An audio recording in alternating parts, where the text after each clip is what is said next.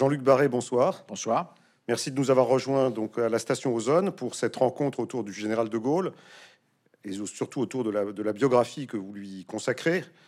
Premier volume d'un travail euh, considérable euh, qui va s'achever euh, en 2027, si j'ai bien lu, avec un deuxième volume donc prévu un deuxième volume prévu en 2025 et un dernier volume consacré donc à la, à la, donc à, la période du, retour du général de Gaulle et son, et donc son, son règne entre guillemets, puisque je crois que vous l'appelez le dernier souverain, mmh. hein, le dernier souverain, on connaît déjà le titre. Euh, voilà. Donc, euh, mais ce premier volume, donc l'homme de personne, donc vient de sortir. Vous, vous venez d'ailleurs de décrocher un prix pour ce livre, le prix Renaudot des essais cette année, donc euh, félicitations. Euh, alors, euh, Jean-Luc Barré, bon, faut vous présenter à ceux qui, qui ont, ont, un peu oublié. En tout cas, vous êtes donc écrivain, vous êtes historien, vous êtes, vous êtes aussi donc éditeur. vous êtes homme politique, vous avez appartenu au RPR, vous avez exercé des fonctions dans votre bonne ville de, de Villeneuve-sur-Lot.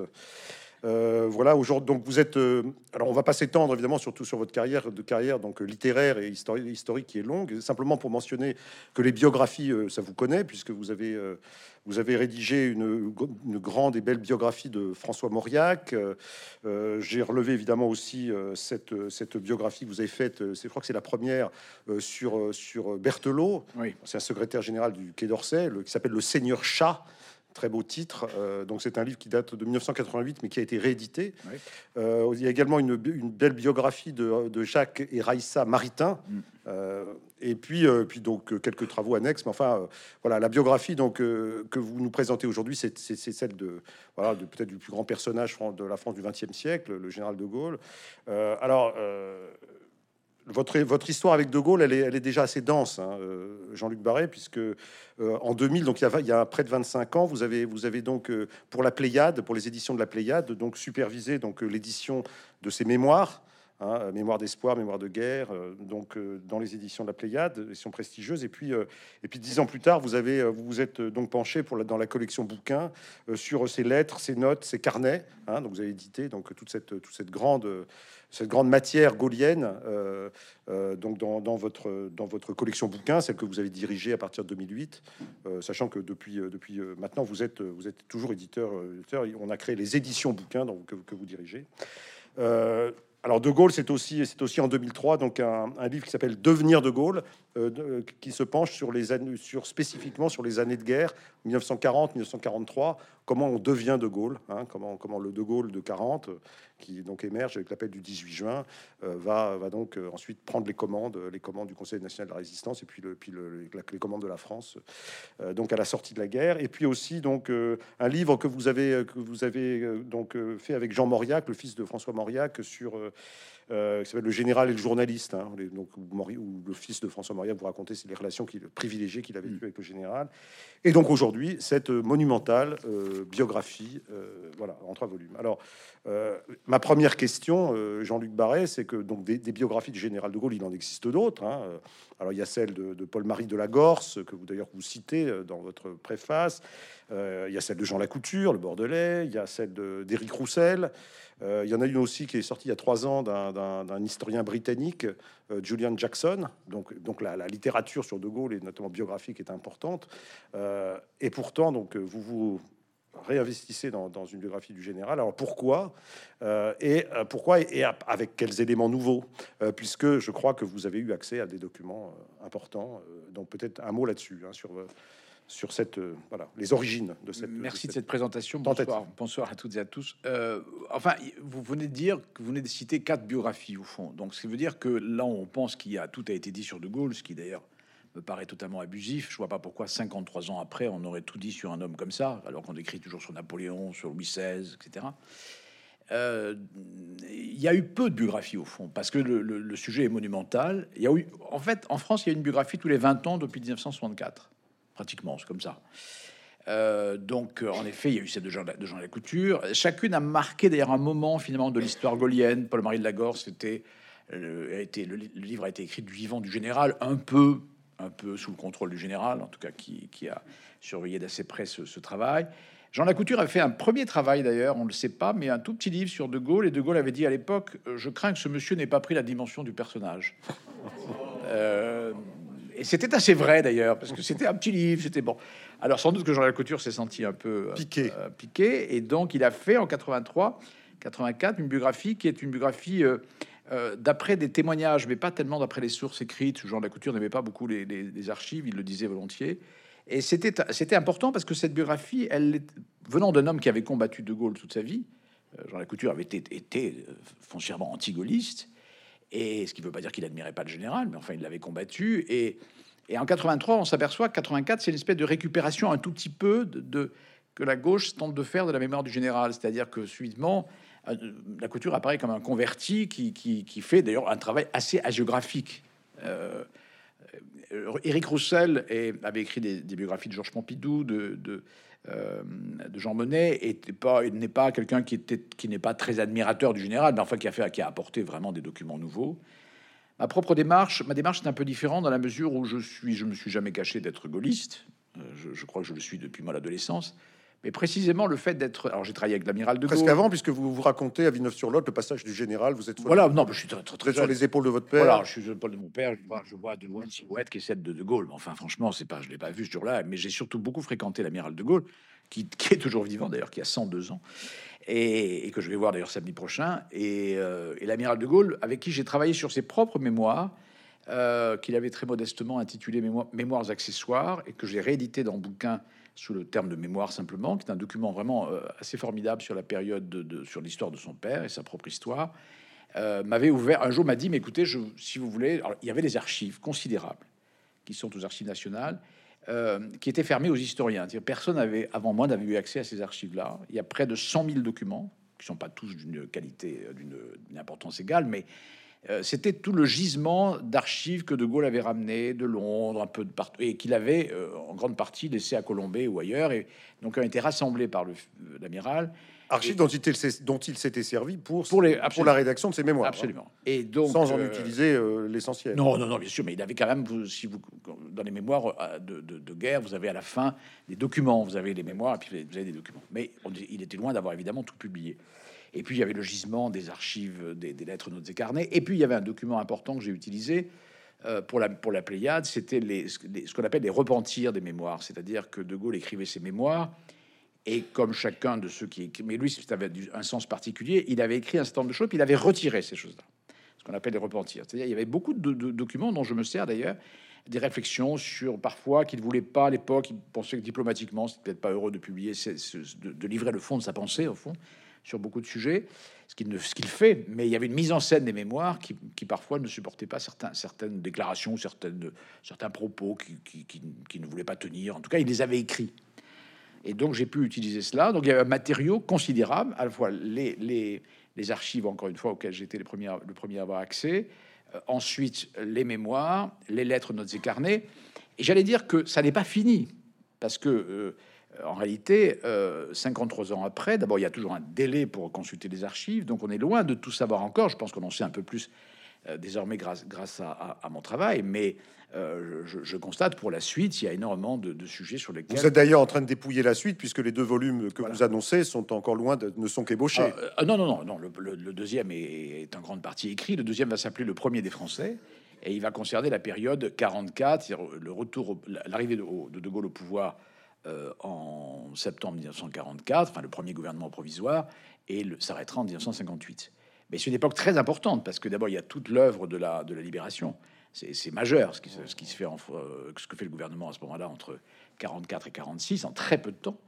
Euh, et donc voilà, c'est ce qui est, ce qui est frappant. Puis la, la longue traversée du désert, la, création, la création du RPF, euh, et puis le retour au pouvoir. Et puis ensuite, le, voilà, voilà, la remontée. Euh, ce qui est très intéressant, c'est de pourquoi aujourd'hui, on, c'est le danger de, de, considérer que tout est dit sur De Gaulle.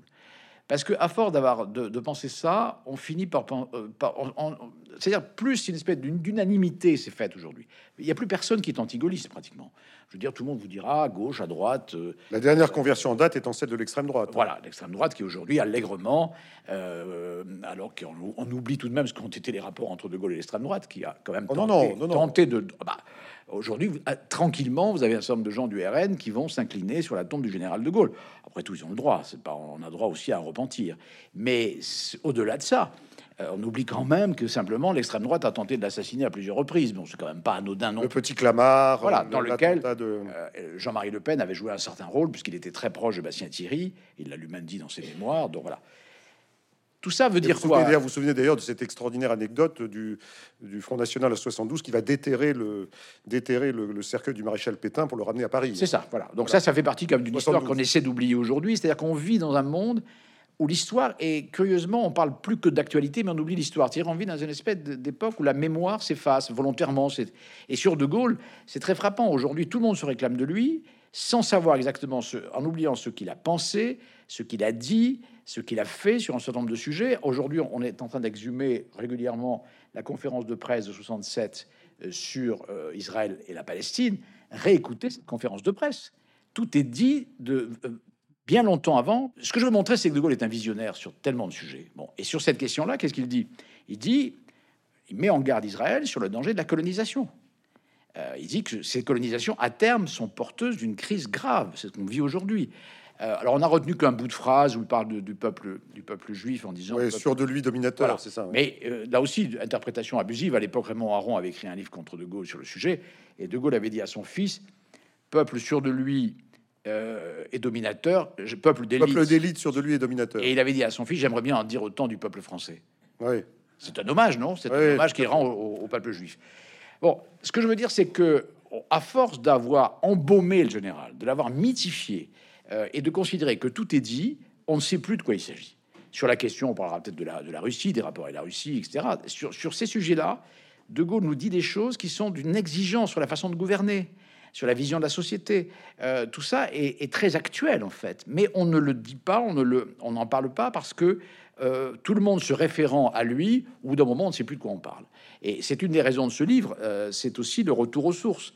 Qu'est-ce qu'il a exactement pensé euh, alors, ce qui ne veut pas dire d'ailleurs qu'il faille absolument l'appliquer aujourd'hui à tout prix. Euh, c'est pas un dogme, hein, c'est tout simplement une vision des choses, un sentiment des choses et une façon finalement de se comporter au moment, dans les moments les plus dramatiques. Vous avez intitulé ce premier volume L'homme de personne. Alors l'homme de personne, ça veut dire, peut-être ça s'explique, c'est-à-dire est-ce que vous voulez dire par là, et je pense que c'est le sens, euh, que cet homme-là, euh, finalement, assez tôt, et ça on s'aperçoit à vous lire et à, revisiter sa biographie, c'est quelqu'un qui, assez vite, très vite même, euh, est son propre et sa, propre référence. C'est-à-dire que il a, il a des mentors, mais il va s'en séparer assez vite, ou en tout cas il va prendre des distances. Bon, je pense à Pétain évidemment, Pétain qui sera, qui doit, avec lequel il entretient une relation très ambiguë, euh, mais une relation presque d'égal à égal, alors qu'ils ont 30 ans d'écart.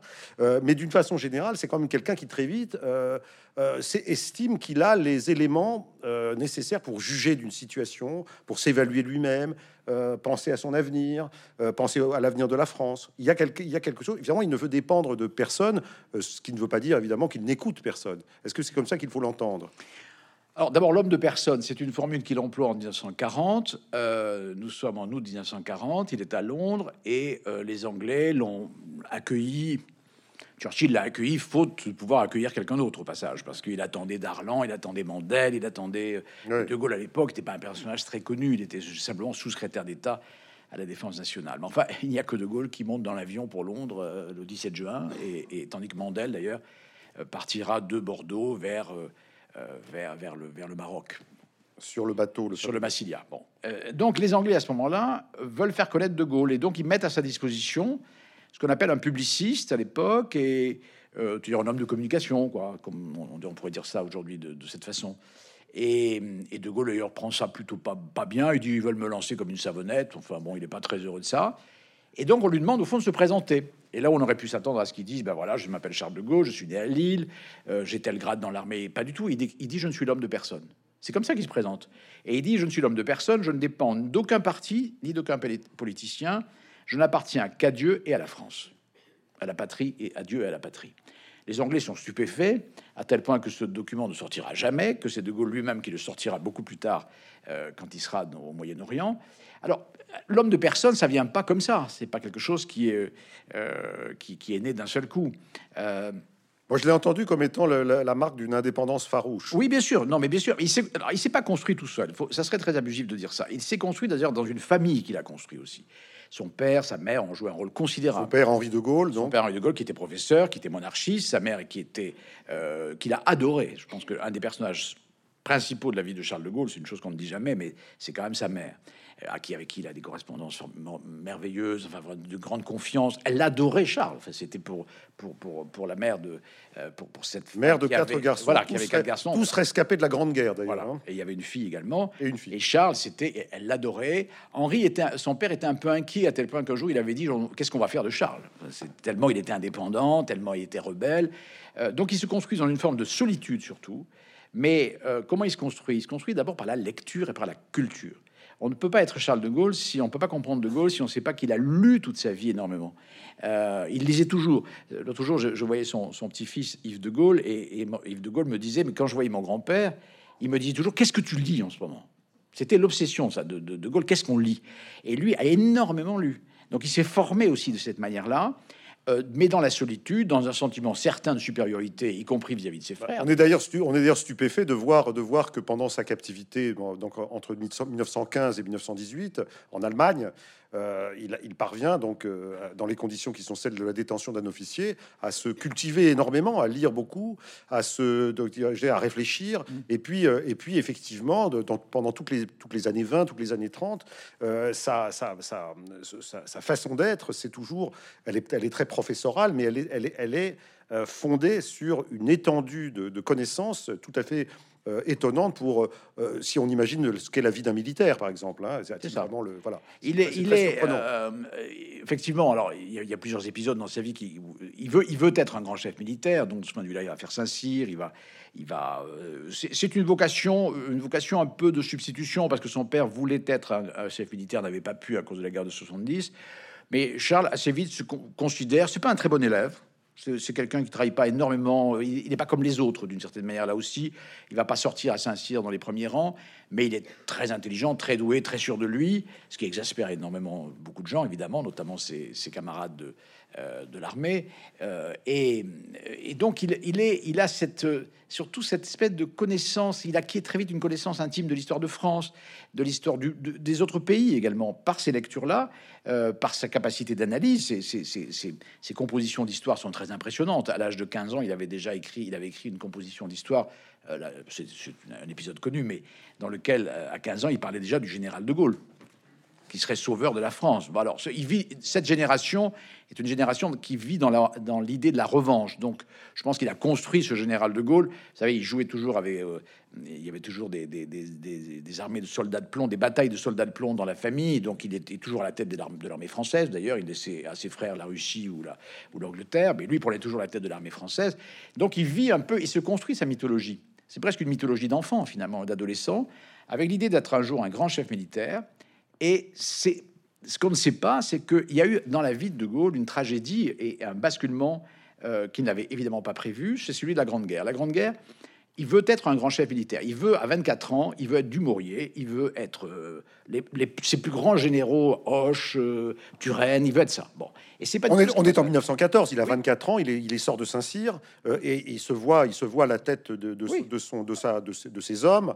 Non, mais plus que ça, il, pense qu'il va sortir de cette guerre auréolé de faits d'armes considérables, héroïques. Or, c'est pas du tout ce qui va se passer. C'est qu'en fait, il va être blessé une première fois. Euh, hospitalisé, et puis il va repartir au combat. Et là, il tombe dans une, un moment de la guerre de 14 dont personne n'avait prévu ce qu'elle serait. Hein. Bon, espèce de boucherie euh, effrayante et en même temps de guerre de tranchées. Bon, et là, il supporte pas lui d'être de se battre dans les tranchées, ou plutôt de ne pas se battre. Puis il va être envoyé à Dourmont et là, il est blessé une deuxième fois. Et là, il est en il est prisonnier. Les Allemands le font prisonnier et ça va durer pendant deux ans deux ans de captivité pour un homme qui, qui voulait que jusqu'à la fin jusqu'à la fin de la guerre. La fin de la guerre. À tel point qu'il sort de la fin de la guerre en disant j'ai raté ma vie, euh, c'est fini, je ne serai jamais ce que je voulais être. et en fait, il ne sera jamais un grand chef militaire. Regardez bien les choses quand euh, la guerre de 40 éclatera et, jusqu'en 44, 45, à aucun moment il ne prend la tête des armées françaises. C'est Delattre, c'est Juin, c'est Leclerc, bon, parce que il a changé. en 1940, il a 50 ans. Oui. Il est, il est, euh, il est lieutenant-colonel. Ah non, non, non, non. Euh, général, de brigade, non, non. Tout juste, brigade à tout juste général. Ah, mais à peine, à peine. À peine Mais enfin, c'est pas, c'est pas si mal. Vous savez, à 50 ans, Pétain n'était pas encore général. Pétain est devenu général au moment de la guerre de. oui, mais enfin, il y a eu la Grande Guerre, il y a eu, il y a eu des, opérations. il est allé en Pologne, il est allé au Levant. C'est une carrière assez, assez classique, plutôt réussie. Sauf que euh, il, a, il a conscience que, enfin, après, après la captivité et pendant la période de captivité, au fond, il devient progressivement un homme d'État parce qu'il abandonne finalement ce destin militaire, tout en restant militaire jusqu'à la fin de sa vie, il portera un uniforme, enfin, euh, il est militaire dans l'âme. Mais il a conscience que son destin va être ailleurs et que son conscience, son destin doit être celui d'un homme d'État, c'est-à-dire très original comme construction personnelle. Il va devenir de Gaulle en devenant un homme d'État. C'est ainsi que, au retour de, la guerre de, de 14, il commence à écrire des livres euh, où il réfléchit sur la relation entre l'État et l'armée, c'est-à-dire euh, il y a un livre qui s'appelle La discorde chez l'ennemi, qui est très intéressant, qu'il publie au, passage sans autorisation de l'armée, parce qu'il est déjà dans la rébellion à l'égard de ses supérieurs, dont il pense qu'ils sont tous, quel que soit leur grade, en dessous de lui, d'une certaine manière. Il ne doute pas du tout de sa supériorité. D'ailleurs, il, aurait eu tort de le penser, puisque en général, ils étaient très inférieurs à lui du point de vue intellectuel. Et, mais enfin, il y a quand même Pétain, il y a quand même il y a tous ces gens-là. Bon, vous avez parlé de la discorde chez l'ennemi. D'ailleurs, chose amusante, c'est un livre qui va être lu par les Allemands. Alors, c'est oui, parce que y a des Allemands. il s'intéresse, il s'intéresse à la situation allemande d'après-guerre. Il voit d'ailleurs que c'est une victoire, euh, une victoire qui est, qui est, qui est lourde de lourde de, conséquences, puisque puisque l'Allemagne a, le sentiment d'avoir été poignardée dans le dos, en tout cas l'armée allemande, et que donc l'Allemagne euh, va, va, entretenir assez rapidement un sentiment d'injustice et de revanche qu'il a vite perçu. Hein. Il a, oui, il avait compris une chose, c'est que la défaite des Allemands en 1918 avait été provoquée en réalité par la démission du pouvoir politique et que c'est les militaires qui avaient poussé à ce qu'on arrête la guerre. Et donc, il avait compris que dès l'instant que les militaires dirigeaient le pays à la place des politiques, en tout cas avaient plus d'influence, c'était la fin d'une certaine manière d'une grande nation. Il était d'accord avec Clémenceau pour dire que la guerre était une chose trop sérieuse, trop sérieuse pour être confiée. C'était son, son, point, point d'accord avec Clémenceau. Alors, ce qui ne veut pas dire qu'il considérait pas que chacun avait son rôle, mais il a constaté quoi? Il a constaté à partir de 1918, lui qui était convaincu de la prochaine guerre tout de suite, il, le dit, il l'écrit, il dit il y aura une guerre, la, prochaine guerre est inévitable, on n'a pas gagné vraiment. En 1919, il le dit déjà. Hein. oui, même, même, même dans les conférences qu'il fait en 1918. Et donc, euh, là-dessus, d'accord avec Jacques Bainville et toute une série d'intellectuels qui annoncent la guerre. Sauf que les militaires, la hiérarchie, l'état-major, ne veut pas considérer ça. Il y a d'abord un mouvement pacifiste extrêmement fort dans le pays, et surtout, les militaires, après cette guerre, deviennent des conservateurs, deviennent des, gens qui s'enferment dans leurs dogmes, dans leurs certitudes. C'est comme ça qu'on construit la ligne Maginot, et qu'on ne voit absolument pas ce qui se passe de plus en plus en Allemagne, en, URSS et, d'une manière générale dans, le centre, de, dans, toute l'Europe. On fait comme si on pouvait simplement se contenter d'une ligne Maginot, alors que les, Allemands sont en train de s'armer. Euh, Hitler est en train d'armer son pays de, avec du, matériel extrêmement moderne. Et le livre qui va être surtout lu par les Allemands, c'est un livre qui s'appelle Vers l'armée de métier. Parce que vers l'armée de métier, il défend les, on le sait, il défend les tanks, il défend les chars, il défend toute une nouvelle stratégie. Et les Allemands vont s'abreuver finalement des idées du général de Gaulle, qu'ils ont eux-mêmes d'ailleurs, hein, ils n'ont pas attendu de Gaulle, mais tout de même. Et, de Gaulle, au fond, c'est là où il joue un rôle de plus en plus politique. Vous dites, même que Hitler avait, aurait, aurait, se serait fait, se serait fait. On a retrouvé, une, serait fait faire une fiche sur ce livre de De Gaulle. Voilà, hein. on a retrouvé dans la dans la, la bibliothèque d'Hitler, euh, donc bien après sa mort, on a retrouvé euh, vers l'armée de métier annoté par Hitler. C'est dire quand même. C'est quand même incroyable. oui, mais c'est incroyable. Mais, mais, ce qui est incroyable surtout, c'est que les militaires français sont à passer à côté de ce livre et que Pétain l'a condamné, que Végan l'a condamné, euh, en, condamnant cette théorie qui paraissait totalement folle, qui consistait effectivement à bouleverser au fond ce qui avait été prévu comme système de défense. En fait, il est très conscient donc, euh, dans cette guerre qu'il n'a malheureusement pas pu mener comme il l'aurait voulu puisqu'il était prisonnier. Il a très vite compris qu'elle avait été donc euh, gagnée effectivement par pour un certain nombre de raisons objectives tout à fait louables et valables, mais que, mais que euh, il y avait donc euh, un danger qui était de s'endormir sur une certaine, un certain type de stratégie, de vision, de, vision, euh, vision militaire, et, tout. Et pendant toute l'entre-deux-guerres, il va finalement s'apercevoir que cette vision-là, vision très défensive, va, va, va, comment dirais-je, bloquer finalement le pays.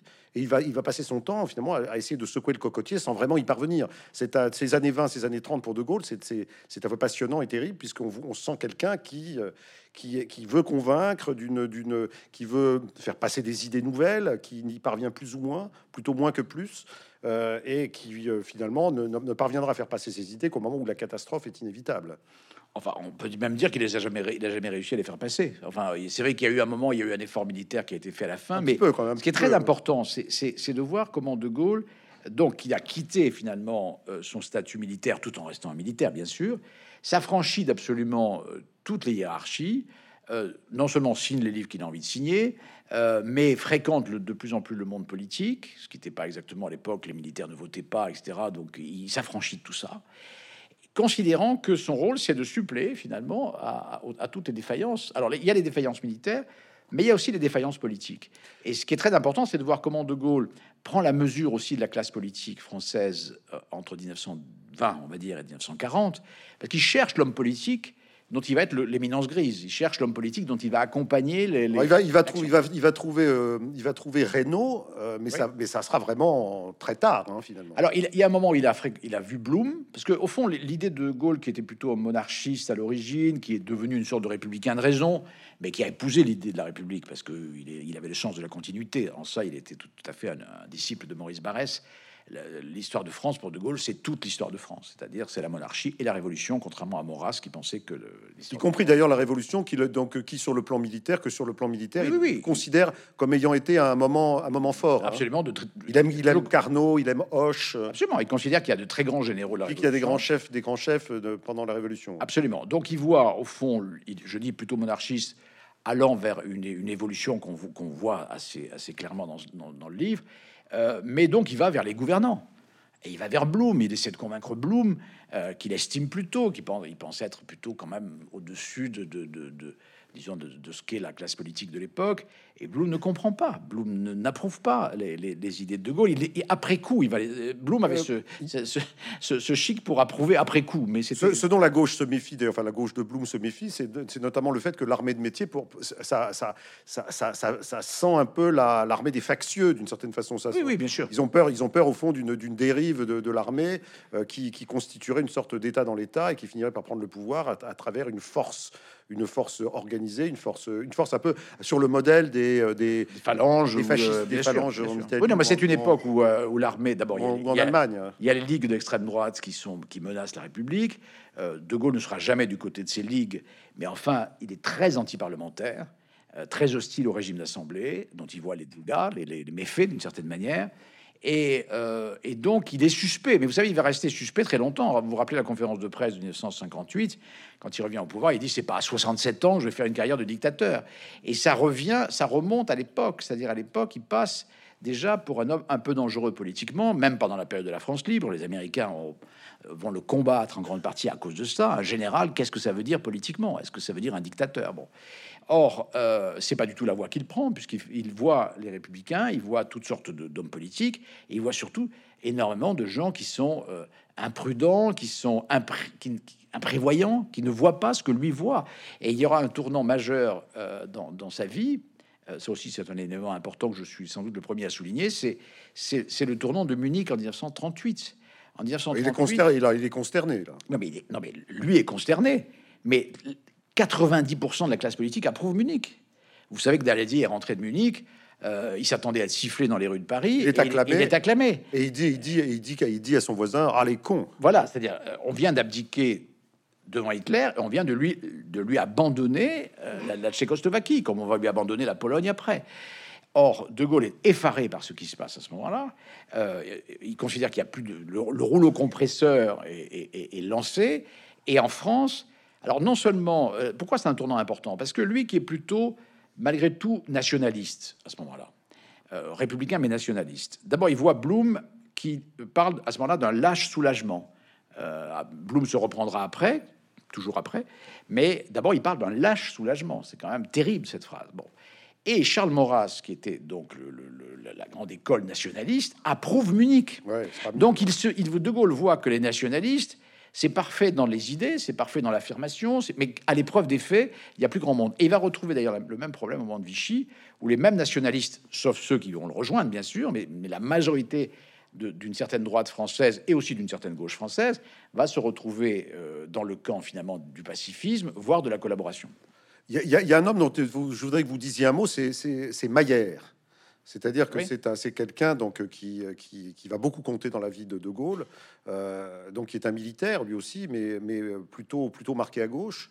Euh, et qui, euh, qui est plus âgé que De Gaulle et qui va lui qui va qui va jouer une sorte d'un rôle non pas de mentor mais de, de je dirais de d'interlocuteur euh, et, en même temps d'introducteur dans la classe politique. Est-ce que vous pouvez nous, nous parler un peu de ce Oui, c'est lui qui va lui faire rencontrer Léon Blum. de Gaulle, à ce moment-là, d'abord, De Gaulle, c'est un peu l'homme sans amis. Il faut bien voir les choses telles qu'elles sont. Je parlais de solitude tout à l'heure.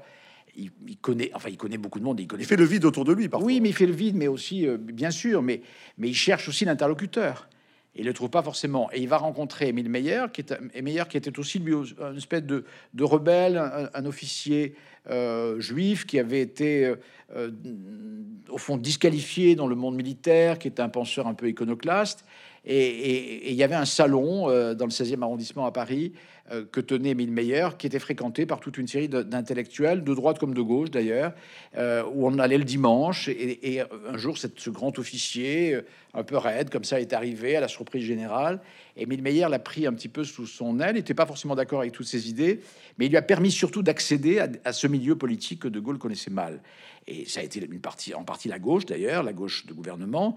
Euh, et, Meyer était un homme qu'il avait, qu'il avait beaucoup aimé, qu'il avait, qu'il avait respecté. Je dirais pas que c'était un ami, mais c'est s'il y a un mentor dans la vie de De Gaulle, c'est peut-être Émile Meyer, euh, qui euh, lui était très lucide également sur les carences du milieu militaire qu'il avait qu'il avait subi, et aussi euh, qui, a, qui, a, senti, qui a senti le génie particulier de cet homme qui allait contre sa hiérarchie, qui, qui véhiculait des idées qui pouvaient être des idées tout à fait novatrices. Vous, vous, avez dit que vous avez dit que très vite De Gaulle se voit en homme politique, enfin en tout cas en voilà, homme d'État. Enfin en homme d'État, pardon. Oui, enfin donc il a le sens de l'État. Hein. mais quand après la, après la Première Guerre mondiale, en fait, son, objectif c'est de, de, de, devenir professeur à l'école de guerre. Oui. Euh, donc en fait, il, parce qu'en fait, il a un grand talent de, d'exposition, un grand talent pédagogique. Euh, il fait déjà des conférences assez, assez, assez co-détenues pendant, les, pendant ces, ces, périodes de captivité en Allemagne. Quand il rentre, on, l'appelle souvent pour euh, donc dans le milieu militaire pour pour présenter des présenter ses idées, aussi faire donc faire des faire des conférences, des prises de des, des, des prises de parole dans lesquelles dans, dans lesquelles il est toujours extrêmement brillant, extrêmement enfin il impressionne par ça par ça. Il parle sans notes. Euh, il, il, est très synthétique, il est, il est clair, il a, il, a, il a un cap. Euh, donc, et, lui, il veut, il veut devenir euh, l'école de guerre. Pour lui, c'est de la référence en matière d'enseignement militaire. Et donc, alors, il va pas y arriver vraiment, mais il va pas y arriver. Pour quelle raison? Parce que... Alors, il va pas y arriver parce que, bah parce que, parce qu'il est jalousé, redouté, haï par ses, par ses pairs simplement. et il a tout pour entrer à l'école de guerre. Sauf que ses idées, d'abord, sont extrêmement dérangeantes. Il est capable, lors de certains exercices, de contredire euh, les leçons sur le terrain qui sont données par ses supérieurs. Lorsqu'il a, a, un commandement. Lorsqu'il a un commandement, donc il, il explique à ses supérieurs. Il a eu des commandements, il a eu plusieurs commandements. Voilà, il a eu des commandements, et, à ce moment-là, il défend des idées. Pour bien comprendre les choses, Pétain défendait, pour schématiser d'ailleurs, Pétain défendait une, stratégie, une mode stratégique qui se soldait par ce qu'on a appelé la guerre d'usure, c'est-à-dire euh, pour épargner notamment la vie de ces hommes, qui consistait à aller contre les idées de Foch, qui était celle de l'offensive, du mouvement. Et De Gaulle, est beaucoup plus près de Foch. Non, non, il est pour le mouvement, il est pour l'offensive, dont il verra les limites d'ailleurs pendant la, pendant la Grande Guerre, mais, mais en fait, il est, et ça lui ressemble évidemment, là où, là où Pétain est davantage pour la guerre d'usure, pour une avancée prudente, pour des combats prudents. Et dans la guerre d'usure, il y a aussi Vichy quelque part. Hein. C'est-à-dire, euh, d'une certaine manière, il y a l'idée que les choses vont avancer comme elles pourront, et puis on peut compter sur, euh, sur le temps. Mais le temps n'arrange rien, en l'occurrence, notamment, notamment en politique, mais aussi, aussi dans la guerre à des moments précis. Et De Gaulle est pour l'offensive, pour le mouvement. Donc ces idées-là vont en contradiction avec celle de, l'état-major. Donc, euh, et puis, on ne le supporte pas parce qu'il prend tout le monde de haut, parce qu'il est méprisant, parce qu'il est talentueux. Il y a des, tas d'anecdotes d'ailleurs, peut-être des, anecdotes enfin, sur, cette, sur, sur les réactions qu'il déclenche. Oui, enfin, on, le traite de roi en exil tout de suite. Euh, on dit, se prend pour un roi en exil. Pour qui se prend-il sur tout ça? C'est tout ça. Il n'a rien démontré sur le terrain et pour qui se prend-il? C'est ça, au fond, les, les critiques qui sont faites. Et l'homme qui va l'imposer qui va l'imposer à l'école de guerre, mais pas comme professeur, pour donner un cours, plusieurs cours, c'est le maréchal Pétain. Et Maréchal Pétain l'a pris en affection. D'abord, il l'a connu pendant la guerre de. Il l'a connu en 1913. Ils se sont pas vraiment vus pendant la Grande Guerre. Ils n'ont jamais combattu ensemble. Mais enfin, il se souvenait de, ce, de, ce, de cet homme-là, dont il avait perçu évidemment la singularité, euh, le caractère, etc. Bon, donc et puis Pétain, c'est une chose qu'on ne sait pas, mais Pétain était un homme qui s'était construit aussi contre sa hiérarchie, qui n'était pas très aimé des militaires avant, avant la guerre de, de, 14. Et c'est pour ça qu'il est arrivé tard, d'ailleurs, qu'il est devenu général. Il était d'ailleurs pratiquement à la retraite lorsque la guerre de 14, lorsque la guerre de 14 est intervenue. Hein. Donc là, il, se reconnaît un peu, et De Gaulle se reconnaît. Euh, je dis à un moment donné que, que De Gaulle a pris des leçons d'anticonformisme chez, chez Pétain, et je crois que c'est vrai. Il a vu un, modèle d'anticonformisme en Pétain, euh, un être, un, soldat assez solitaire, lui aussi, euh, un peu en en rupture par rapport à, disons, grandes figures de l'armée. Euh, et donc, Pétain, on peut dire que De Gaulle a été un peu le fils préféré de Pétain. Il y a, un moment vraiment où il le prend sous son aile. Euh, et de Gaulle, dans les années 20. Hein. Voilà, De Gaulle se laisse faire. Bon, parce que c'est son intérêt, hein. il y a aussi chez lui un ambitieux naturellement, et donc Pétain va l'imposer à l'école de guerre. Un jour, il va rassembler euh, tous les officiers, il va arriver, il va dire voilà le, monsieur, euh, le, nouveau chargé de le capitaine de Gaulle et nouveau chargé de Gaulle, il va vous dire des choses importantes, etc. Ce qui exaspère complètement tout, l'auditoire, euh, à tel point qu'il ne pourra jamais entrer à l'école de guerre, puisqu'il va y avoir un tir de barrage et que toute une série d'officiers menacent de quitter l'école de guerre, qui sont professeurs, si de Gaulle arrive. Donc, il n'arrivera jamais à l'école de guerre, ce qui, ce qui est pour lui d'ailleurs une autre défaite, d'une certaine manière. Mais euh, c'est là où on va, en même temps, il se sera révélé comme un, comme véritablement un homme de caractère. Le fil de l'épée, qui est un de ses textes les plus connus, est issu en grande partie des cours qu'il leur a donnés à l'école de guerre à ce moment-là. Il se construit vraiment dans l'adversité, puisque donc euh, la, Première Guerre mondiale, vous l'avez dit, donc cette guerre ratée finalement, puisqu'il ne peut pas la disputer euh, étant, étant en captivité. Ensuite, les, ces, problèmes, ces problèmes de relations euh, difficiles avec, l'état-major, il y, a, toujours, il y a toujours chez De Gaulle cette, cette cette difficulté finalement à, non pas à s'imposer parce qu'il s'impose par sa personnalité, mais à imposer, imposer, à bâtir sa carrière, imposer ses idées, et donc il est toujours en train de, de, batailler euh, finalement euh, contre contre sa propre hiérarchie. C'est compliqué, mais mais ça le constitue. C'est-à-dire que c'est peut-être c'est peut-être par là aussi que euh, en permanence, il a, il a, il, il, il s'éprouve lui-même et, va trouver les, toutes les ressources pour. Il a, il a conscience que, au bon moment. il, y a, une notion très importante chez De Gaulle, euh, de Gaulle a écrit là-dessus des, textes magnifiques, notamment dans le fil de l'épée, où il dit il ne suffit pas d'être intelligent, il faut avoir de l'intuition, avoir du caractère. Bon. Et une des intuitions de De Gaulle, c'est le fait qu'il serait un jour un grand homme. Je pense qu'il n'a jamais douté de ça. Enfin, à l'âge de 15 ans, il imaginait déjà qu'il sauverait la France en 1930. C'est pas ce qui s'est passé, mais euh, il a l'intuition de son rôle. Il avait construit très tôt euh, un personnage qui s'appelait De Gaulle.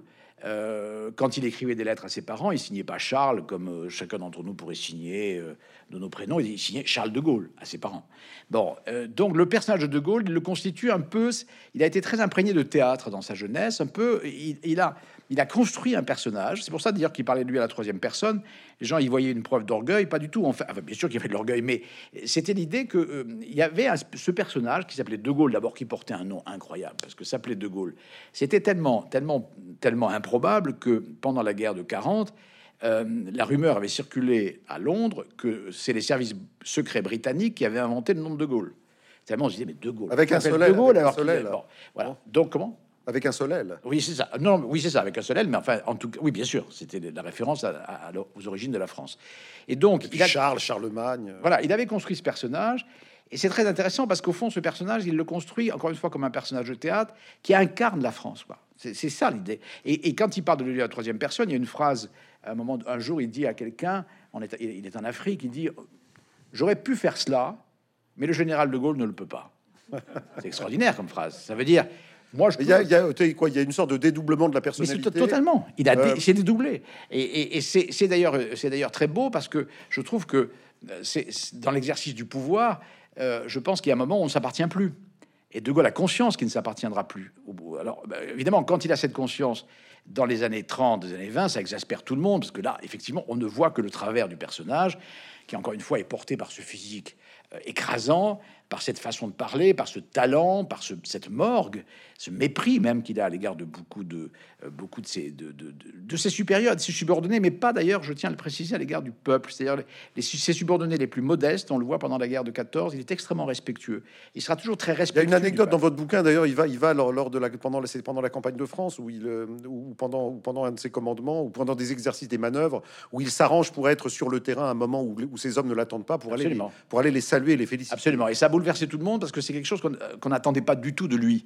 Et donc on n'avait pas compris ce rapport qu'il avait euh, de, respect de la troupe, euh, avec la troupe.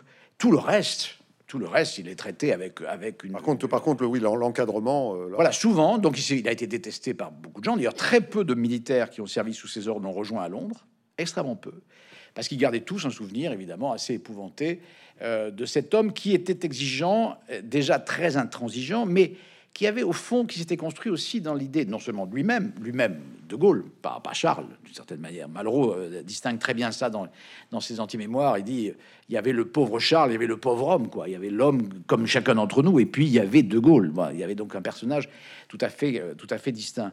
Et, donc, à ce moment-là, évidemment, il, a une telle conscience de ça, mais en même temps, surtout, une telle. Il y a un des mots, un des mots les plus, des mots les plus significatifs que j'ai trouvé dans les, dans les repentirs des mémoires, qu'il avait enlevé systématiquement, ou presque, c'est le mot chagrin. Il, il faut bien comprendre que chez De Gaulle, il y avait aussi une forme de mélancolie et de chagrin. Il voyait ce qui allait se passer. Il voyait le drame. Il naît dans une génération qui est la génération de la défaite de 70. Euh, il pense que la guerre de 14 va être la grande guerre au sens le plus noble du mot et va régler le problème. Il voit que ça ne va pas être le cas. Il voit la défaite arriver, il voit la débâcle arriver. Et, et chez De Gaulle, ce mépris dont je parle s'accompagne aussi d'énormément de mélancolie, de chagrin pour, pour cette France qu'il mythifie, qui est la grande France. Il se veut l'héritier de, l'héritier de, l'histoire de France. Et d'ailleurs, une des choses qu'il avait dit un jour aux Américains, euh, notamment à Murphy, qui était le représentant de Roosevelt à, Alger, il lui avait dit, mais enfin, tout ça, je le dis depuis mille ans. Et ça voulait dire beaucoup de choses. Et vous comprenez que les Américains ne comprenaient absolument pas ce que ça voulait dire, mille ans. Mille ans de, mille ans de quoi euh, Bon, mais mille ans, ça voulait dire je parle au nom de la France de Philippe le Bel, de Louis XI, de tout ça. Parce qu'il s'était construit cela. Et quand on y réfléchit bien, c'est tout à fait juste je pense que on peut pas être un grand homme d'État si on ne sait pas l'histoire dont, dont, on est l'héritier. Les Anglais l'appellent déjà le connétable. Alors non, c'est pas les Anglais, ce sont ce sont ses camarades de, de Saint-Cyr qui l'appellent le connétable. déjà, déjà, déjà. On l'appelle on l'appelle la grande asperge, on l'appelle enfin il y, a tous les. Enfin le connétable, c'est bien c'est beau. C'est très beau, il trouve ça très bien d'ailleurs, parce que le connétable, c'est quand même dans la dans la dans l'histoire militaire, c'est quand même un, rang très. Et donc ensuite c'est repris. Euh, oui, on dira toujours le connétable, euh, et donc d'emblée il y a cette espèce de défiance qu'il suscite, mais qui est très lié aussi au fait qu'il professe encore une fois des idées qui vont contre euh, contre le dogme et contre la doctrine officielle. Alors vous avez parlé de Pétain comme un petit, un petit commentaire sur ces, démêlés avec Pétain, parce que donc euh, Pétain l'a pris sous son aile, donc il y a des relations euh, presque filiales. Enfin, c'est des relations aussi qui vont beaucoup se compliquer lorsqu'il va s'agir d'écrire ensemble. Ils vont, ils vont mener, ils vont mener un travail, un travail d'écriture ensemble qui va, qui va plutôt mal se passer. Expliquez-nous, parce que oui, alors Pétain le prend un peu comme son son nègre. Pétain avait des officiers, des officiers qui écrivaient pour lui. Pétain n'écrivait rien. Euh, il valait mieux d'ailleurs parce qu'il avait un style qui consistait à dire qu'une une bonne phrase c'était un verbe, un sujet, un complément. D'un style laconique. Euh, style laconique, on est voilà, bon. Donc il n'écrivait pas, il avait des officiers et il avait repéré surtout le talent d'écrivain de De Gaulle parce que euh, De Gaulle, on, faut aussi le rappeler, De Gaulle, il parle par période. C'est un écrivain, il a écrit très jeune des textes, il a écrit La, discorde chez l'ennemi, donc son premier livre, et, et, et Pétain a repéré aussi l'écrivain de Gaulle. Donc il le recrute comme nègre, ce qui est déjà très extrêmement risqué. Ça veut dire comme quelqu'un qui est prié de s'effacer. Pas tout à fait le genre. c'est pas vraiment. Il n'avait pas vraiment misé sur. il n'a pas compris cela, et donc De Gaulle euh, accepte d'écrire pour lui. Euh, c'est un livre qui va s'appeler Le Soldat, qui est une histoire de l'armée française, donc, que De Gaulle va donc publier euh, sous son propre nom en 1938. Et, donc, il, il, fait ce travail. Et puis Pétain, ils sont en désaccord sur la vision de l'armée française, sur la vision de l'histoire de France. Donc, progressivement, ce livre-là est écrit et puis Pétain le met dans un tiroir. Le met dans un tiroir et le laisse un peu moisir pendant quelques années. Et De Gaulle s'exaspère de ça et un jour décide qu'il va le publier lui-même. Donc c'est plus le livre du maréchal Pétain, ça va. Et alors là, il y a, alors là, il y a, là, il y a, il y a, un, il y a un choc quand même. oui, mais alors il faut bien voir une chose, hein. c'est que De Gaulle prend conscience très tôt euh, dès 1925 euh, de ce qu'il appellera après sans arrêt le gâtisme du maréchal, parce qu'il faut dire qu'il l'accable de toutes sortes de sobriquets. Il a, dit, il a dit le, le, maréchal Pétain est mort en le maréchal mort en 1925. Oui, alors il, dit le maréchal Pétain est mort en 1925. Pourquoi? Parce qu'en 1925, Pétain accepte de remplacer Lyoté au Maroc. Et c'est un complot qui vise à évacuer, à, expulser le maréchal Lyoté du Maroc. Et, et, Pétain accepte ça. Et pour De Gaulle, qui admirait profondément Lyoté, c'était un acte insupportable. Mais il a surtout vu cet homme s'abîmer dans les honneurs, dans le conservatisme. Il est à l'Académie euh, française. Il est à l'Académie française. Bon, ça, pourquoi pas, mais je veux dire, il, il va d'ailleurs, il va remplacer Foch à l'Académie française, qui est son pire ennemi. Et il va demander à De Gaulle de faire un discours de réception à l'Académie. Et De Gaulle va écrire, lui qui admire Foch, il va faire évidemment un éloge de Foch, si bien que de Pétain ne, ne, prononcera pas le, discours texte de De Gaulle. Voilà, donc ils sont très tôt. C'est une, une sorte de rupture sentimentale. Hein. Il y a quelque chose d'assez sentimental parce que au fond, Pétain comprend pas pourquoi De Gaulle le traite aussi mal, et, et, on peut pas dire que, que De Gaulle avait uniquement euh, de l'hostilité à l'égard de Pétain, ça serait beaucoup dire. D'ailleurs, il n'a jamais compris. Quand il parle de naufrage, il a bien vu ce naufrage s'installer progressivement. Il a toujours considéré que c'était un grand soldat mais évidemment qui n'avait pas compris ce qui se passait exactement dans, la, dans, l'Europe de, ce moment-là. écrire ensemble ce livre, c'est l'alliance de la carpe et du lapin, parce que évidemment, euh, ça pouvait pas bien marcher. Non, ça pouvait pas marcher. Et Pétain était très imprudent, et De Gaulle a fait ce qu'on fait rarement. Et donc le conflit va porter sur une histoire de dédicace. Enfin voilà. Oui, c'est ça. Mais, mais c'est, va, ça va au-delà. C'est un véritable acte de rébellion. Enfin, il est maréchal de France. Euh, euh, à l'époque, De Gaulle est simple colonel, et il va à la barbe de tout le monde, et en, en particulier à celle de Pétain, publier le livre euh, qui est celui en réalité que le maréchal Pétain aurait dû signer. C'est un acte de, de, dissidence, c'est un acte de rébellion, c'est le premier acte de rébellion, et c'est un défi. Ce qui est fou chez, dans, l'histoire de De Gaulle, c'est qu'il prend tous les risques tout le temps. Euh, il, prend, il prend des risques, si bien que sa carrière va évidemment progresser lentement. En l'occurrence, le risque de se brouiller à mort avec, euh, avec Pétain. Oui, ce qui est fait. Il va se brouiller à mort. Ils vont se revoir en 1940 à Bordeaux, précisément, au moment où ils ne se serront pas la main. Euh, ils se salueront pratiquement pas. Ils se voient dans un restaurant qui s'appelle le Chapon Fin, je crois. Le Chapon Fin. Et voilà. Et, là, euh, et De Gaulle a des phrases extraordinaires dans ses mémoires où il parle de cet homme qu'il a vu là. Il se salue à peine. Enfin, il y a un hochement de tête et puis c'est terminé. Ils se verront plus jamais. Alors pendant toute la guerre, euh, Pétain régulièrement fait passer des messages auprès d'un certain nombre de gens sur d'abord l'ingratitude de De Gaulle. Il me doit tout et il se souvient de rien, etc. Euh, et De Gaulle, bien, bien, sûr, réagit à ça à sa manière aussi. Mais c'est autant de clins d'œil, finalement. De, de je crois pas du tout à la thèse de l'épée du bouclier. Vous savez, c'est une thèse qui selon laquelle il se serait entendu en réalité. Pas du tout. Il n'y a, y a, rien de commun, puisqu'il y a l'intransigeance d'un homme qui est celle de, qui, est De Gaulle et, un sens du compromis très poussé euh, qui est celui de Pétain. Donc il n'y a rien de commun, en fait.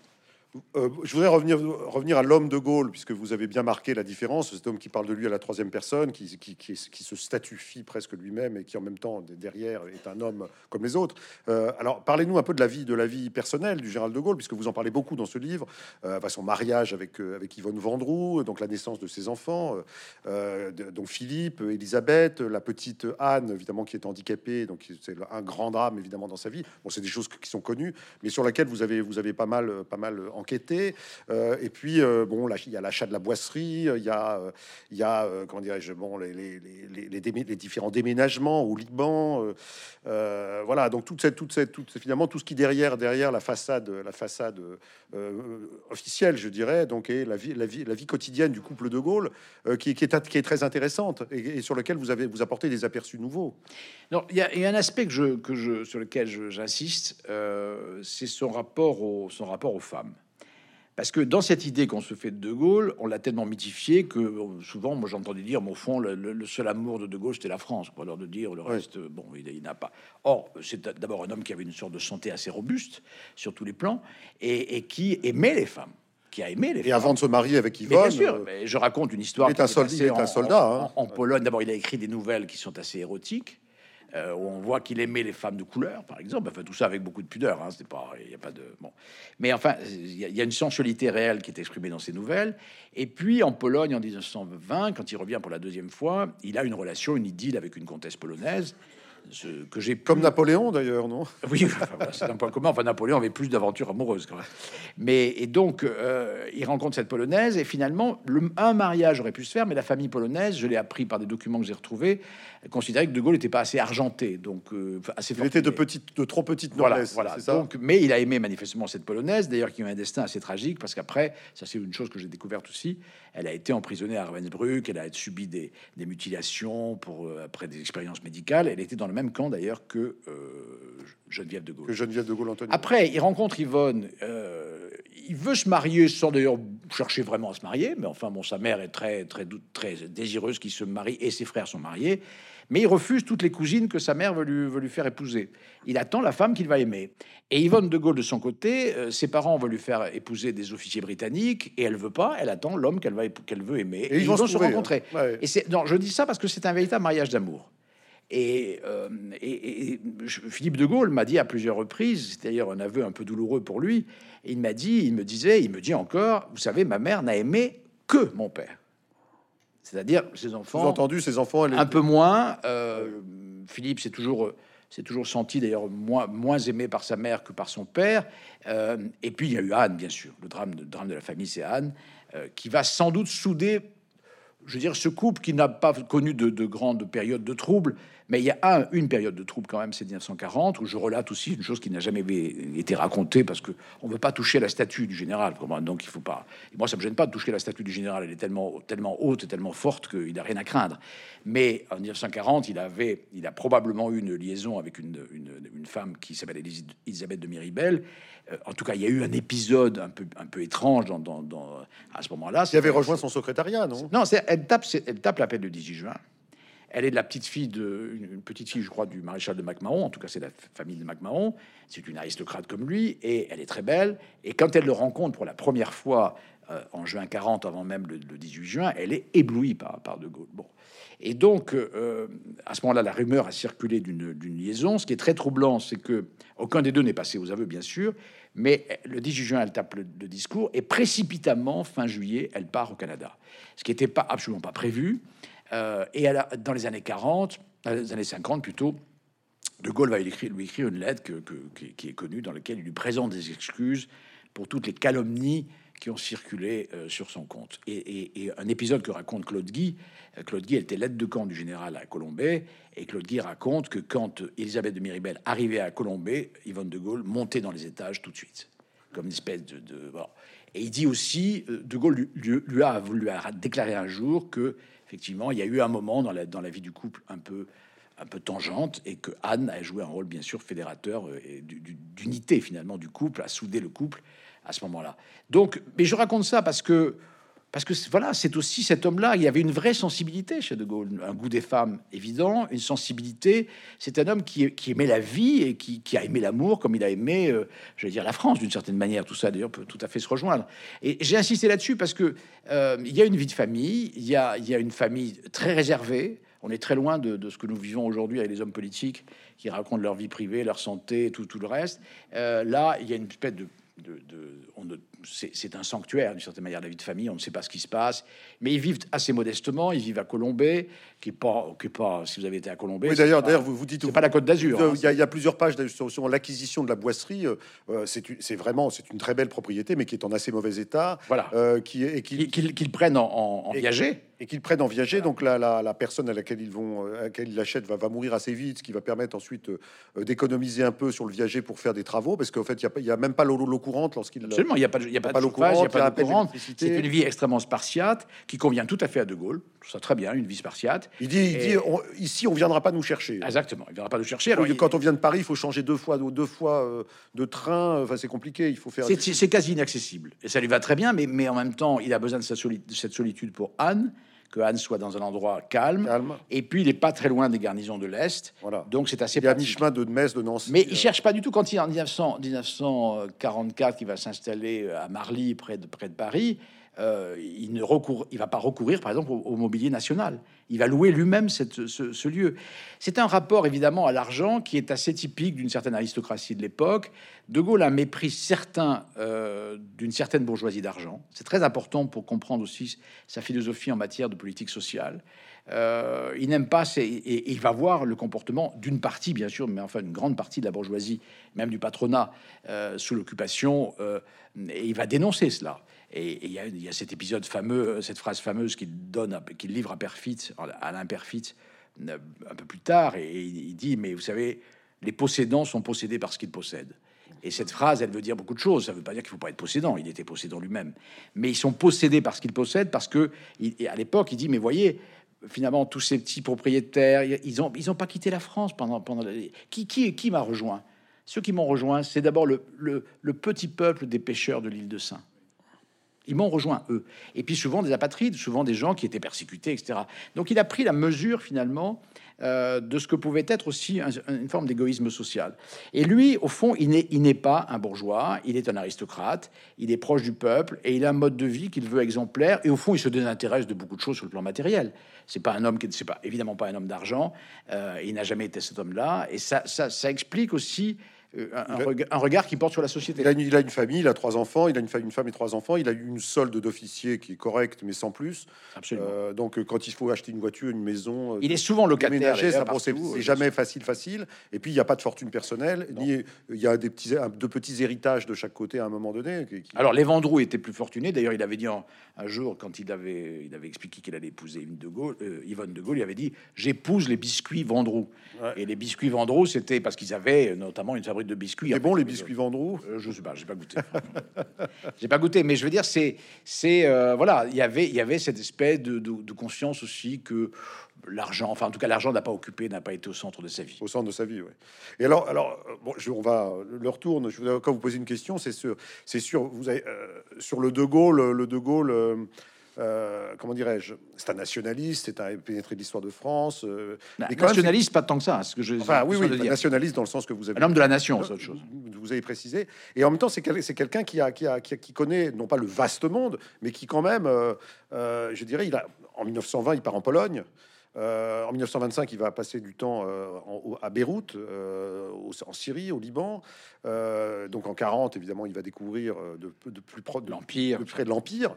donc c'est quelqu'un quand même qui voit loin. C'est-à-dire que non seulement par ses lectures et par sa, sa, vision des, du, concert européen, des guerres européennes, mais aussi c'est quelqu'un qui est sorti de France et qui a, qui a, qui a finalement, qui ça va, ça va, j'imagine beaucoup le servir, une vision quand même un peu panoramique, peut-être dans à une époque où la France est peut-être plus recentrée sur elle-même. Oui, Enfin, il, avait, il a écrit des, il a écrit des, textes que j'ai retrouvés dans les années 30 où il explique que la France, bien sûr, il y a la France, mais la France aborde des frontières qui ne sont pas sûres et que la France doit faire des alliances. C'est pour ça que j'ai toujours pensé que d'ailleurs De Gaulle avait été européen, même si c'était pas l'Europe d'aujourd'hui, bien sûr, celle, celle avant l'heure, la fête, avant l'heure.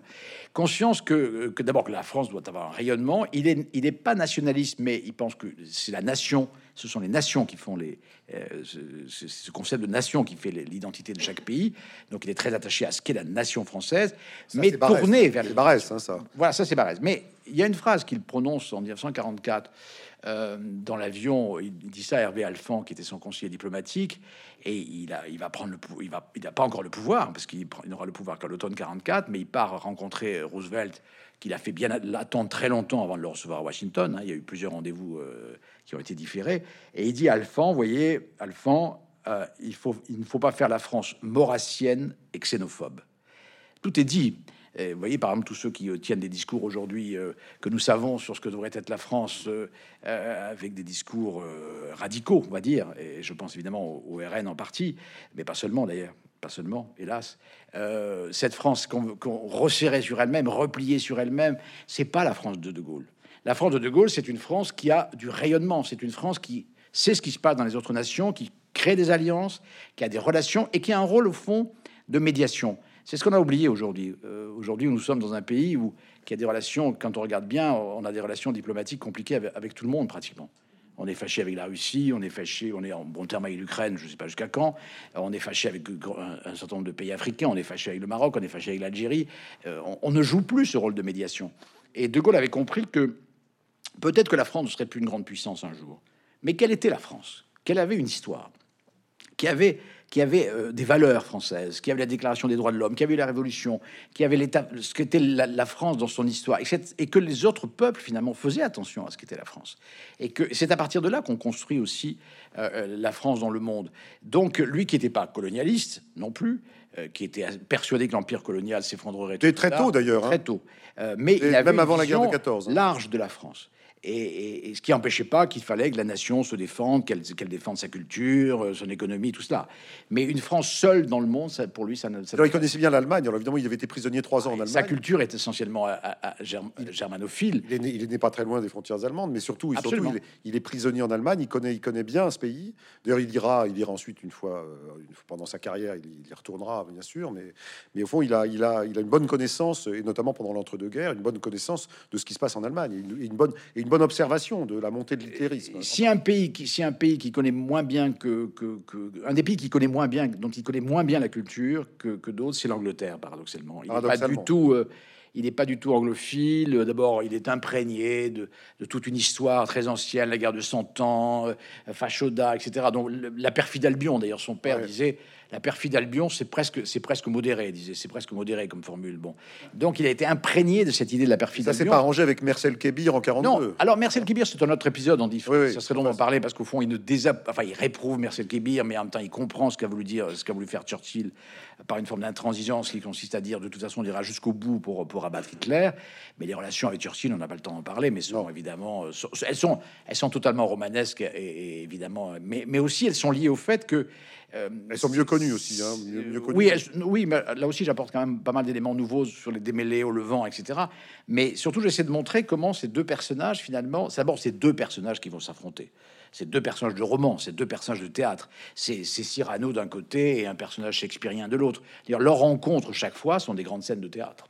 Vous vous rappelez pas ce, mot de Churchill On lui demandait quelle avait, quelle avait été le, la, les choses les plus difficiles qu'il avait eu à supporter pendant la guerre de 40. Il avait dit One of my hardest burden I had to carry was the croix de Lorraine. C'est ça, la croix de Lorraine, oui. Absolument. Vous imitez bien Churchill. Ouais. I had to carry the croix de Lorraine. C'est ça, c'était évidemment. Mais en même temps, il écrit des choses magnifiques sur De Gaulle dans ses mémoires.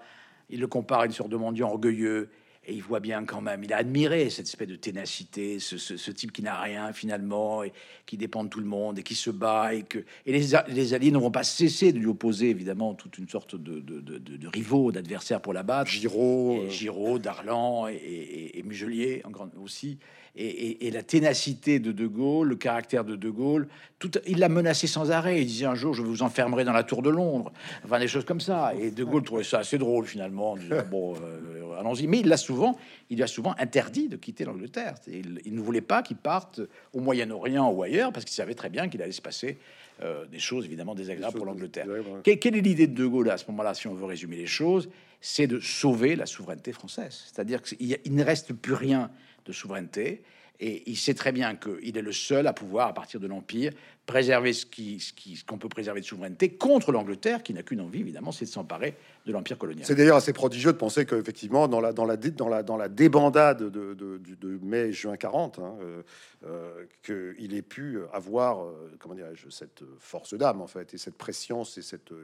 oui, mais c'était préparé. Ce mental, je veux dire, pour, pour y croire, quoi, presque contre tous. Hein. Bah, c'est-à-dire que, là aussi, il n'a pas fait de carrière, de Gaulle, vous comprenez C'est quand même la grande différence avec beaucoup de, dirigeants. Euh, vous voulez dire qu'il n'a rien, dire qu'il n'a rien à perdre Mais il a, pas, il a un destin, il n'a pas de carrière. Donc, euh, ce destin, il l'a construit pendant, pendant 50 ans avec une vision euh, de ce, de ce qu'il serait, de ce que devrait être la France, de ce que pourrait être la France. Et donc cette vision vient de tellement loin que, effectivement, il n'y a rien à perdre. Évidemment, si en 1940 il n'y a pas de guerre, il n'y a pas de De Gaulle. C'est souvent ce qu'on me dit, mais évidemment, il a eu, il a eu de la chance, il a eu l'histoire. Oui, enfin, il a eu de la chance. Euh, oui, enfin, en tout cas, il était lui préparé. Vous savez, il y a toutes sortes d'épisodes dans la, dans la vie nationale où on voit bien que les dirigeants ne sont pas préparés. Euh, affronter les, ils sont surpris parce que parce qu'ici et là, il y a un drame, etc. De Gaulle, au fond, c'est sans doute ça la grande différence. il est prêt, lui, il est prêt. Mais d'abord, il est prêt parce que il n'est pas surpris. Je pense que par exemple, il n'aurait pas été surpris euh, de, ce qui s'est passé. Évidemment, là, ce qui s'est passé avec le Hamas est terrifiant et sans doute il n'aurait pas, n'aurait pas pressenti les massacres. Mais il aurait, il aurait sans doute, il n'aurait jamais perdu de vue qu'il y avait là un drame sous-jacent. Euh, et il aurait sans doute, il aurait sans doute compris assez tôt ce qui se passe, ce qui pouvait se passer en, Russie avec l'Ukraine, euh, et peut-être même aurait-il fait ce qu'il fallait pour, l'empêcher ou intervenir. C'est là où on parle de médiation. Je veux dire par là que c'est un homme qui construit son destin comme sa vision depuis longtemps. Et à partir du moment où les événements arrivent, alors il va s'adapter à ce qu'il appelle les circonstances, mais chaque fois il applique une, une, réflexion, une vision qui vient de loin. Et, il a fallu 50 ans, en effet. Et, alors, et quand, quand, on, et quand, quand, on dit que, que, De Gaulle est un pragmatique qui s'adapte aux circonstances, en fait, c'est pas vraiment ça. C'est-à-dire qu'il y, y, y, a plus que ça. On est, l'histoire on est vraiment à l'étage au-dessus, c'est-à-dire à, l'étage où euh, effectivement ce pragmatisme est au service d'une vision, et c'est ça qui compte. un des exemples que je donne sur lequel j'apporte aussi, je crois, bah, un certain nombre d'éléments nouveaux, c'est la question coloniale. Bon, on n'a pas le temps de rentrer là-dedans, mais pour résumer les choses, en 1912, euh, il sort de Saint-Cyr, il a le choix entre la coloniale, comme beaucoup d'officiers de Saint-Cyr à ce moment-là qui ont le choix précisément, et l'infanterie. La coloniale, bah, ça consiste à partir au soleil, ça consiste à partir euh, en Afrique du Nord, euh, voire en Asie. Et puis l'infanterie, bah, on va à Arras, quoi, on va dans le nord et dans l'est. Et il considère, lui, que, comme Clémenceau d'ailleurs, comme Charles Maurras, que l'empire colonial est une erreur et que tôt ou tard, ça sera euh, coûteux, difficile, et, qu'on n'en sortira pas, que ça sera un fardeau. Pour l'instant, ça tout va bien, mais ça sera un problème. De qui était cette phrase euh, On m'a volé deux enfants et vous m'offrez 20 esclaves euh, hein, les, adversaires de la colonisation. avant, avant la guerre de 14, de, considère que l'empire colonial est, une, est, une, est, un dérivatif de la, de la, dérivatif, de la véritable, mot qu'il emploie, véritable objectif qui est de reconquérir l'Alsace et la Lorraine. Quoi. Absolument. Et en 1931, il va, il est à Beyrouth. Là, il, il se trouve que le représentant de la France n'a pas le temps d'aller prononcer un discours à l'université Saint-Joseph, et il cherche un officier pour prononcer le discours de, fin d'année, et finalement De Gaulle accepte de prononcer le discours. Il écrit un discours qui est le sien. Hein. À mon avis, il l'a pas soumis du tout aux représentants. Et à ce moment-là, il fait, il appelle la jeunesse libanaise, nous sommes en 1931, à se constituer un État, autrement dit, à prendre son indépendance. 1931. Dans, dans des notes que j'ai retrouvées dans les années 30, la fin des années 30, il, il, il met en garde euh, le gouvernement sur le fait que cet empire, ça sera peut-être un atout, mais à condition de faire attention aux droits des populations, aux évolutions des populations. Nous savons tous qu'il va se passer exactement le contraire. Bon, en 1943, à Alger, avec quatre roues, il va prendre les premières réformes, les premières mesures euh, d'évolution, et puis à la conférence de Brazzaville sur le sujet. Autrement dit, quand arrive 1958, euh, ça, c'est un élément évidemment que je développerai beaucoup dans le, dans le dernier volume, ou le deuxième ou le dernier, enfin entre, entre les deux, puisque c'est le moment de transition entre le, son arrivée au pouvoir et la fin de la guerre d'Algérie. L'idée même de se, poser la question de savoir ce que De Gaulle va faire en Algérie en 1958, c'est ne pas connaître du tout ce On peut le savoir en, en, connaissant son parcours. Oui, mais alors, peu de gens le connaissaient, et c'est vrai qu'à ce moment-là, on peut lui reprocher une chose, c'est d'avoir masqué évidemment tout de suite ses intentions, de ne pas avoir dit tout de suite je veux l'indépendance de l'Algérie. Mais enfin, imaginez que De Gaulle dise en 58 je veux l'indépendance de l'Algérie, il tient pas, tient pas qu'un jour puisque les militaires à Alger occupent le l'ottoman de la Seine. Donc là, il tergiverse, il tergiverse pas. Il masque son jeu. Euh, c'est les circonstances, c'est la stratégie. Il prononce des phrases ambiguës. Je vous ai compris. Oh ben, je vous ai compris. C'est écoutez, c'est un chef-d'œuvre littéraire. Ah, c'est franchement. Euh, non, mais attendez, qu'est-ce que ça veut dire? Si je vous dis, je, si je vous dis, je vous ai compris. Ah ben rien. Ça veut, bah, euh, ça veut dire, je, peux tout comprendre. Je peux tout. Ça veut pas dire. Alors là où on a pensé euh, qu'il disait aux populations algériennes, je vous ai approuvé. Mais là, là où il faut être juste, c'est que quand on lit l'intégralité du discours du Forum d'Alger, il annonce, il appelle précisément les évolutions il appelle à, des réformes dans le pays. Et ça, on l'a pas entendu. On a entendu que je vous ai compris. D'ailleurs, quand il dit je vous ai compris, ovation immense et grande illusion, bien sûr, à partir de là. Euh, donc, il avait pris la mesure des choses. Après, euh, cette période d'Algérie est compliquée. Il y a la question des harkis, quantité, quantité de sujets sur lesquels je, reviendrai naturellement, euh, parce que tout n'a pas été évidemment tout à fait juste, c'est moi qu'on puisse dire. Mais ce que je veux simplement dire, c'est que les évolutions chez De Gaulle viennent là aussi de loin sur cette question coloniale, et il est incontestable que pour lui qui a reconquis la souveraineté de la France, on se doit de rendre à ces peuples leur souveraineté. Alors on, est, euh, on parle depuis une heure, donc je, suis malheureusement je, je vais devoir euh, voilà interrompre la, conversation, mais avec grand regret puisque fait ce livre est bon une richesse euh, énorme, donc je ne peux que recommander donc la lecture de cet homme de personne, donc premier volume. Jean-Luc Barré, vous reviendrez, j'espère pour pour euh, dès l'année prochaine, non, dès, dès, un an et demi, 18 mois, pour, moi un peu, nous parler de la période 44-58, et puis euh, et puis ensuite, euh, ensuite on, aura, sur la on aura droit donc à toute la toute la période de la de de l'impérium du général, donc à la tête du pays, jusqu'à jusqu'à sa, mort, je pense. Oui, oui, ah bah, voilà, jusqu'à sa mort. je voudrais publier ce, le, deuxième, le dernier volume euh, un peu à la veille de l'élection présidentielle de 2027. De 2027. Ah, ça, je pense que ce sera plus utile. Une excellente idée, oui. Ce sera plus utile que jamais. Ouais, très, donc, enfin, je sens que ça sera plus utile. En février-mars 2027. non, enfin, non, mais ça, simplement parce que, à force de se référer à lui, autant, autant savoir là aussi l'exemple qu'il a laissé. En tout cas, un grand merci, un grand merci donc, et, à vous de nous avoir merci. Écoutez.